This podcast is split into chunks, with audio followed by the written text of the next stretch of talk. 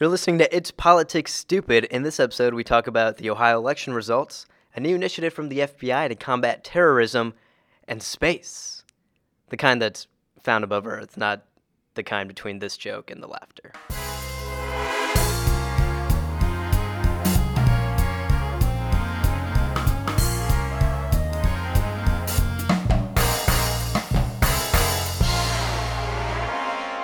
Hi, everyone. Welcome to It's Politics Stupid, the news, politics, and culture podcast created for millennials by millennials. We break down the important stuff and explain the who's, what's, where's, and most importantly, the why you should give a dams. I'm Abu. I'm Anna. And I'm Allie. Guys, I'm sick. Can you hear it? The world is sick. I really have no follow up to that, but I really just wanted to bring that up. So if I sound weird and if you hear me mm. sniffle, I apologize. I'll try to do those sniffles and coughs off mic, but I really wanted to commit this week. It can't be any weirder than the sounds that Allie typically makes. That's so true. We'll make it through.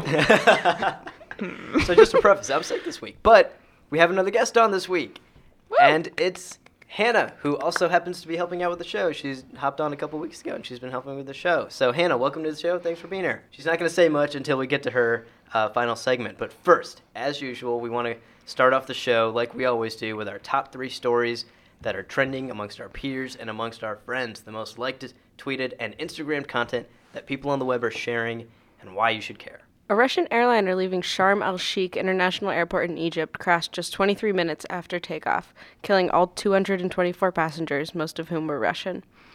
An Egyptian investigator said they are, quote, 90% certain that a bomb brought down the plane, but the investigation is ongoing.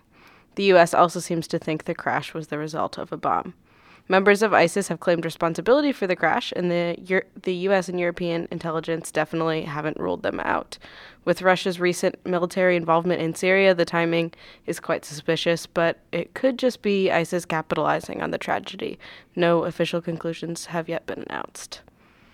90% certain that seems a little bit high because i've heard over the since the crash i've heard both sides of the story and both sides sound pretty confident that it is a bomb or it isn't a bomb Well, this is a pretty recent development that they are this certain that it is a bomb. Um, like just a few hours ago, that they're saying this. Um, they found the black box and have since analyzed the uh, information from that. So that's yes probably i heard on npr just today that there's this sound right at the end of the black box before the recording cuts off and they're trying to figure out if it's the sound of an explosion or something else Right, and it could be that the explosion wasn't caused by a bomb necessarily, but was caused by some sort of problem with the plane. But it did recently have a checkup, whatever a plane checkup is called. Um, so it's probably that they're thinking, well, the plane seemed to be in fine shape, and if it blew up in midair and it wasn't, you know, fuel leak or something like that, chances are it's a bomb. Um, Right. And as I said, the kind of timing of Russia's involvement in Syria, Yeah. uh, yeah, could definitely. I mean, ISIS could just be capitalizing on, well, this is big and in the news, and let's take credit for Yeah, it. i was going to say i'm more than 90% certain that isis is capitalizing on this like Which they always do with everything that always happens. Exactly. Everything that, uh, like, and it's the same with any terrorist group, Al Qaeda, anyone.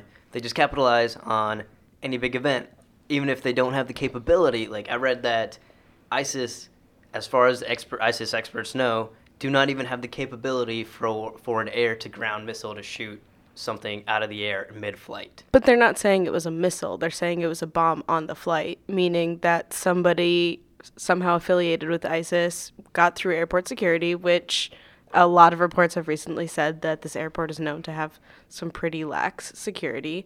So they're saying That's that they about to change. got through security. Oh yeah, got through security with a bomb and put it on the plane, or somebody carried the bomb onto the plane, which is way more likely than you know they they're not saying that they shot it down. They're saying that there was a bomb on the plane. So we'll have to see what the what results come out of that black box data and what the experts say because it's still kind of up in the air. Uh, but to bring things back home a little bit, last Tuesday was election day in Ohio and probably elsewhere in the U.S., but mostly in Ohio, where there was a big focus on issue two and issue three. So just to recap some of the issues, if you're not aware, there were three issues on the statewide ballot of Ohio. issue number one created a bipartisan commission to draw legislative districts, essentially combating gerrymandering in the state.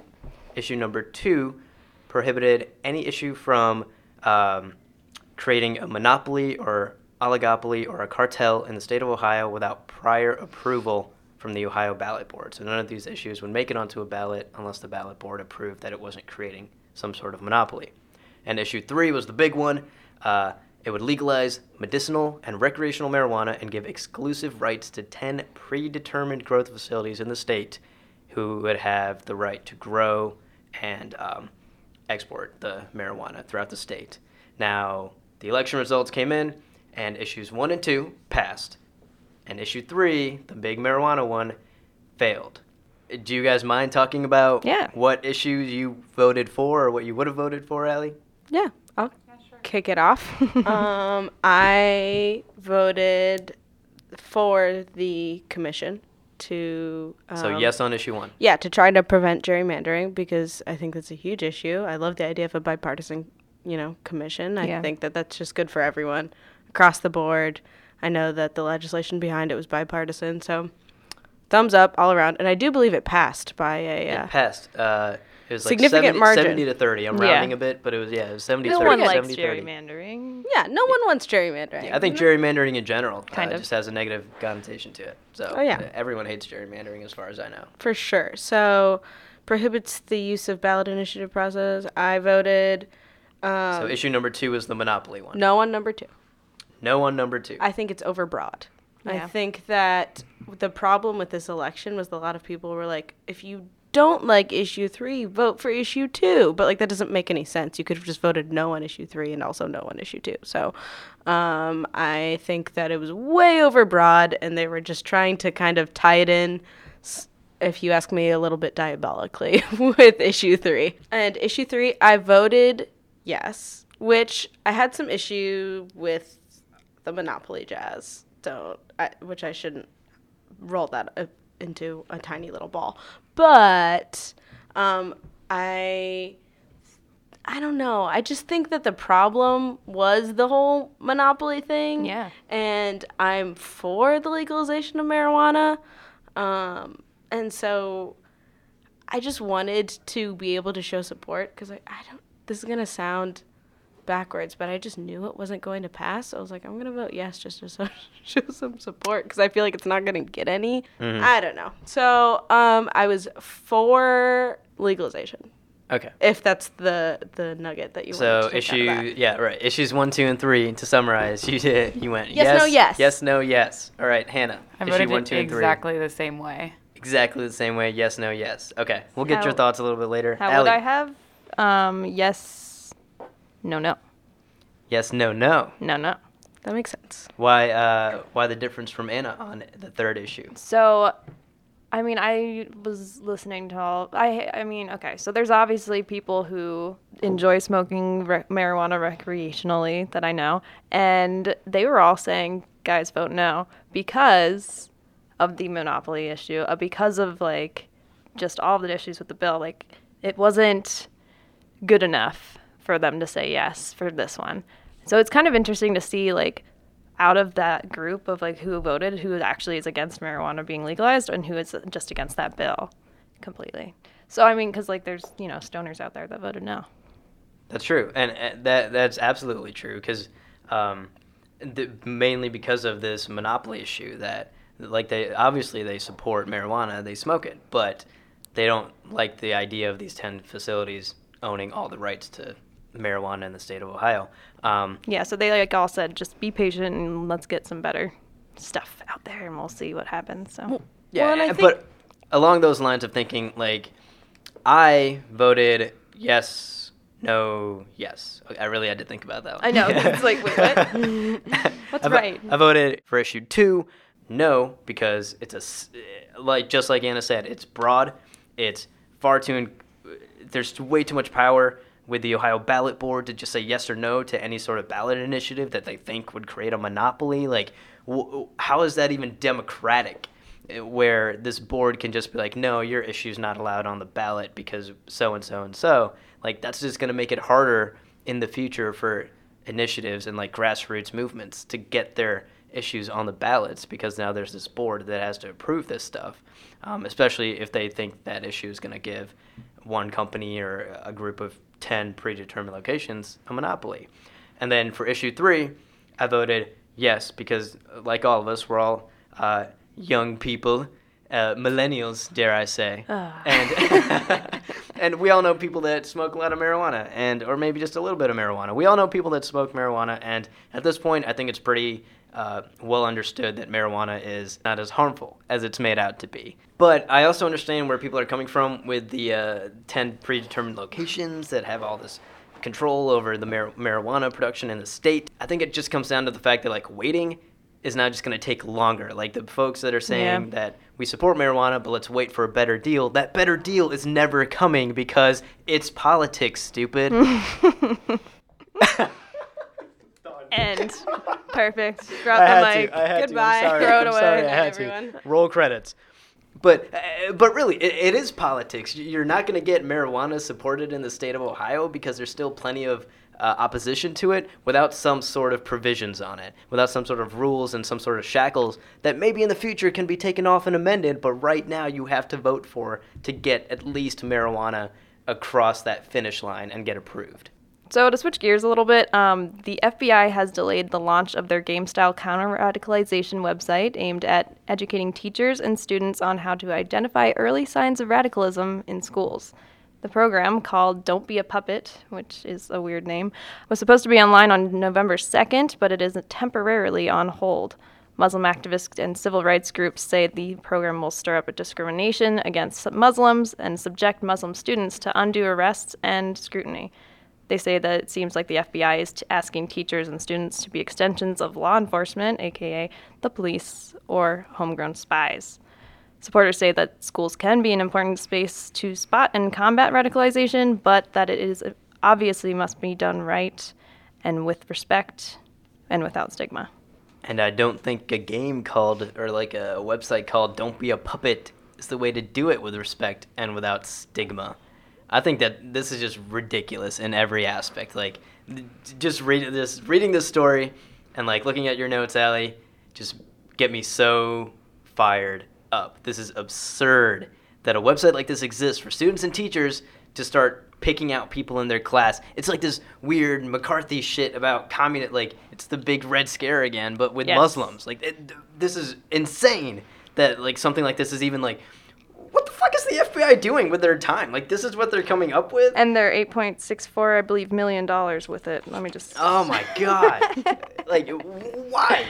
This is uh, just like a huge, like a Muslim scare. Like, start figuring out who in your classroom is gonna be a terrorist when they grow up. This is the most ridiculous thing. a lot of people who get involved in terrorist organizations. First off, terrorist organizations don't have to be Muslim. That's not at all inherent to Newsflash! terrorism. News, newsflash, everyone. Anna, please say that again, loud and clear for everyone to hear. there are many terrorist organizations that have nothing at all whatsoever to do with Islam at all. Right, and it's Period. not saying just Muslim, and it's also civil rights groups, like I said. But like, the descriptions for the website were vague. I mean, it's called "Don't Be a Puppet" because there's like a, a system of like questions that they'll ask, and if you give the right answer, they'll cut off a string on the puppet. What? And- what? Questions you're supposed to ask someone you think is a terrorist in your class? They're asking you questions about like um, Oh, it's, the website is asking helping, you questions. yeah, asking you Okay. questions to help identify people on the path to extremism is what it is. So Well, and a lot of times also in some of the radicalization models that exist, like you don't really know that people are becoming radicalized because before then they lead totally normal lives. Yeah. Um, also, one of the big things that seems to come about in radicalization um, is that these people are ostracized and felt feel like they don't belong in a group, and so they're looking for somewhere where they feel like they belong, where they're not being pushed to the fringes, and sometimes it ends up being these creepy cult groups or terrorist organizations. Um, and so, great, let's find a way to make people who might already feel left, you know, pushed to these fringes even further by just assuming a bunch of people are terrorists. Exactly, li- li- like your first point about not being able to spot the radicalization early on because these people live totally normal lives. People that have ended up going to ISIS and joining ISIS, their parents didn't know. The people that raised them from birth didn't think their child would do this. How are you, some rando in school who goes to class with this guy for a couple hours a day, supposed to spot this because of some FBI website? Like, ridiculous. If their parents couldn't spot radicalization, there's no way in hell you were going to spot radicalization. And your second point, just absolutely spot on. Uh, the fact that these people are ostracized and they feel left out and they don't feel inclusive. FBI, here's an idea from a Muslim. Okay? Here's something that will stop me from becoming a radical ISIS terrorist. Make me feel like I belong somewhere. Make me feel like I belong in the community. Make me feel like I'm part of this community so I don't go searching for another community that I feel I belong more to and I can align more with. I understand the concern. Of course, we don't want people joining terrorist organizations, but I just don't know if this is such a, a, broad stroke kind of thing that you can say, here are four signs that someone's going to become a terrorist. Like, even within the field, there's tons, tons of argument about how people become radicalized, what people think before they join. You know, most people, as I said, might not have any idea of what they're really joining. They don't really know exactly how they're going to get involved. Some sometimes it's very quick. Sometimes it takes years. Uh, so I just think that also the idea of a game is really simplifying something that's quite complicated and quite on a case by case basis. Yeah, I'm sure the intention is great and positive and wonderful. Yeah, no, but, but we but don't want terrorists. We're not. A, I would love if there could be a game that said, "Here's how you know who a terrorist is and how we can, you know, stop them right, from becoming a terrorist." But This is also reality, and there's no way you can spot that 100% of the time, or even effectively enough through a website with a questionnaire. So, I mean, the intentions may be good, but the execution was both ignorant and stupid and awful. Well, I want to move on because the more we talk about this, the more water I'm going to have to down and the more fired up I'm going to get.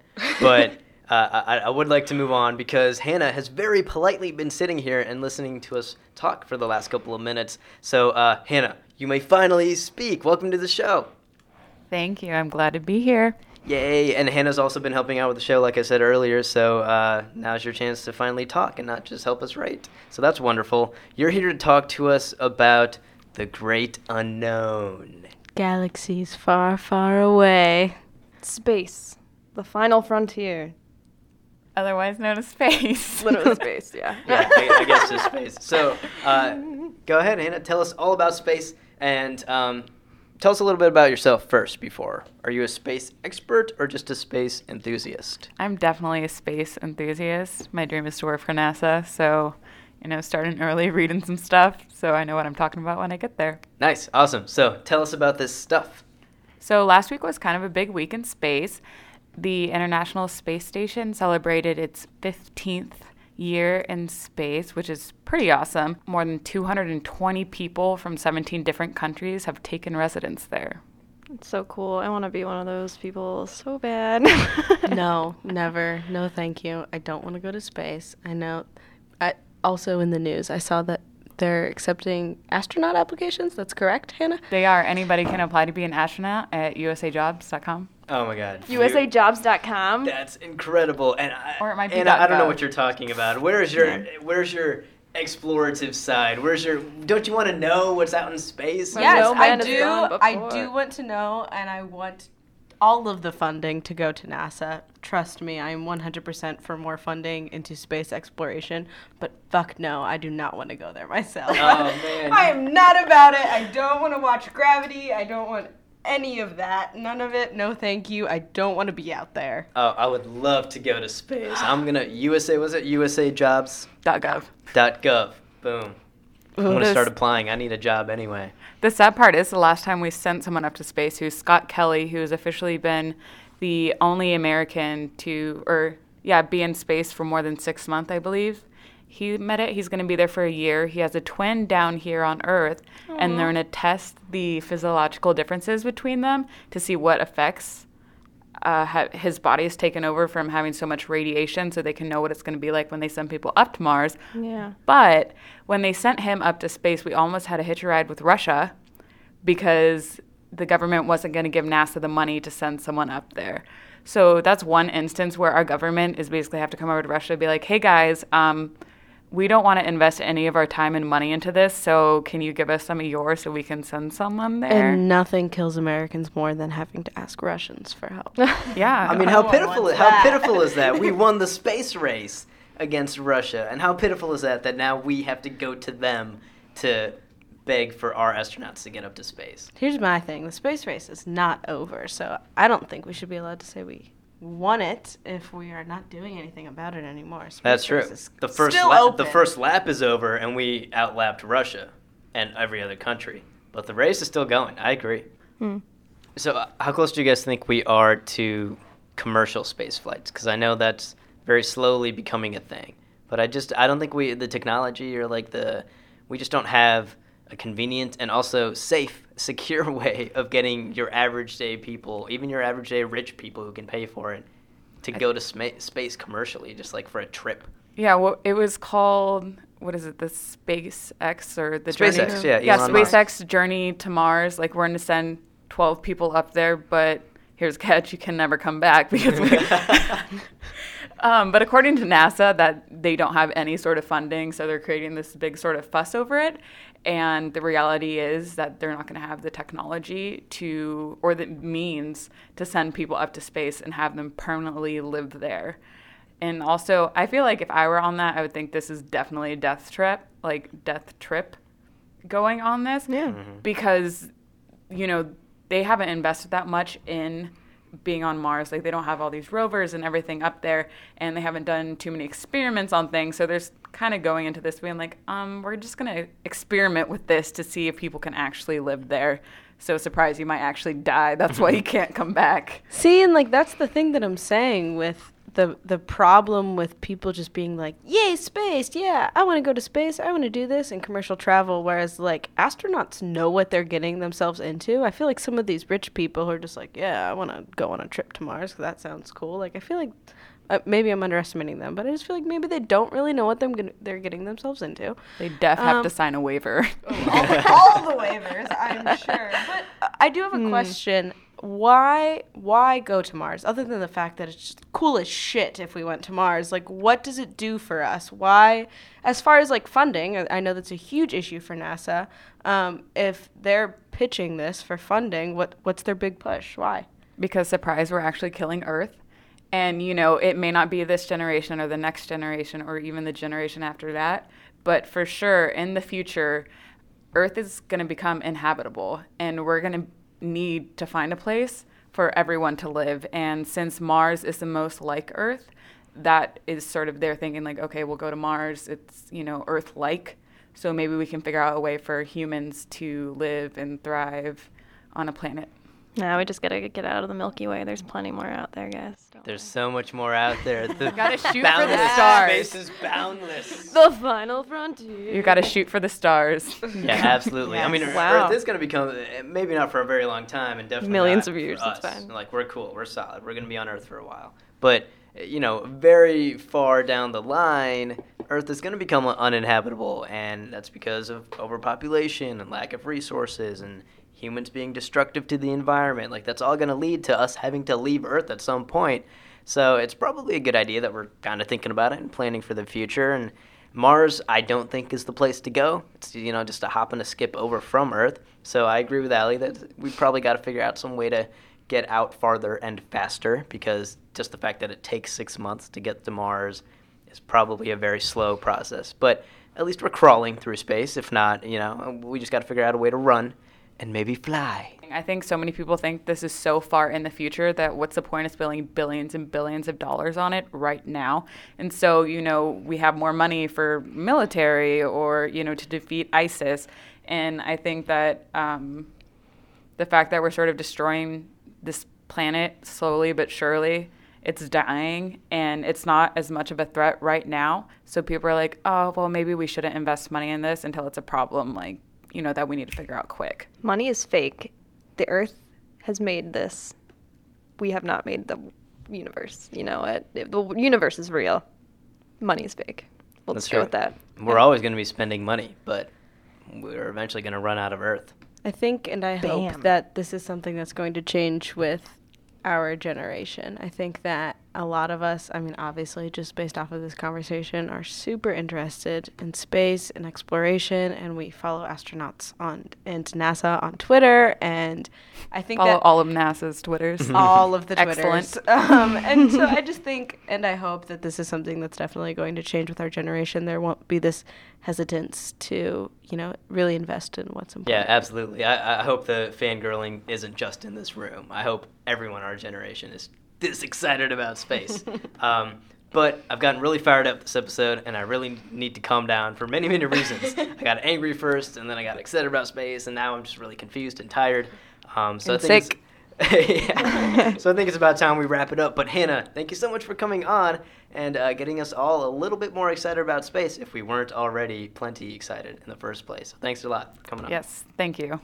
So that about wraps it up. We want to thank all of our listeners for tuning in and being a part of the show. It means a ton to us. Special thanks to our sound engineer, Andres, and our writers, Chris and Hannah, who was on the show today. Thank you so much for your help, guys. We're a young show and we'd love to get feedback to learn and grow. So if you'd like to contact us, hit us up at ipspodcast at gmail.com. And of course, you can always just leave us a review on iTunes to let us know how we're doing. We're also going to be available on Stitcher and on Google Play Music when they release their podcast. So keep an eye out for that too. Thanks for listening, and we'll see you guys next time.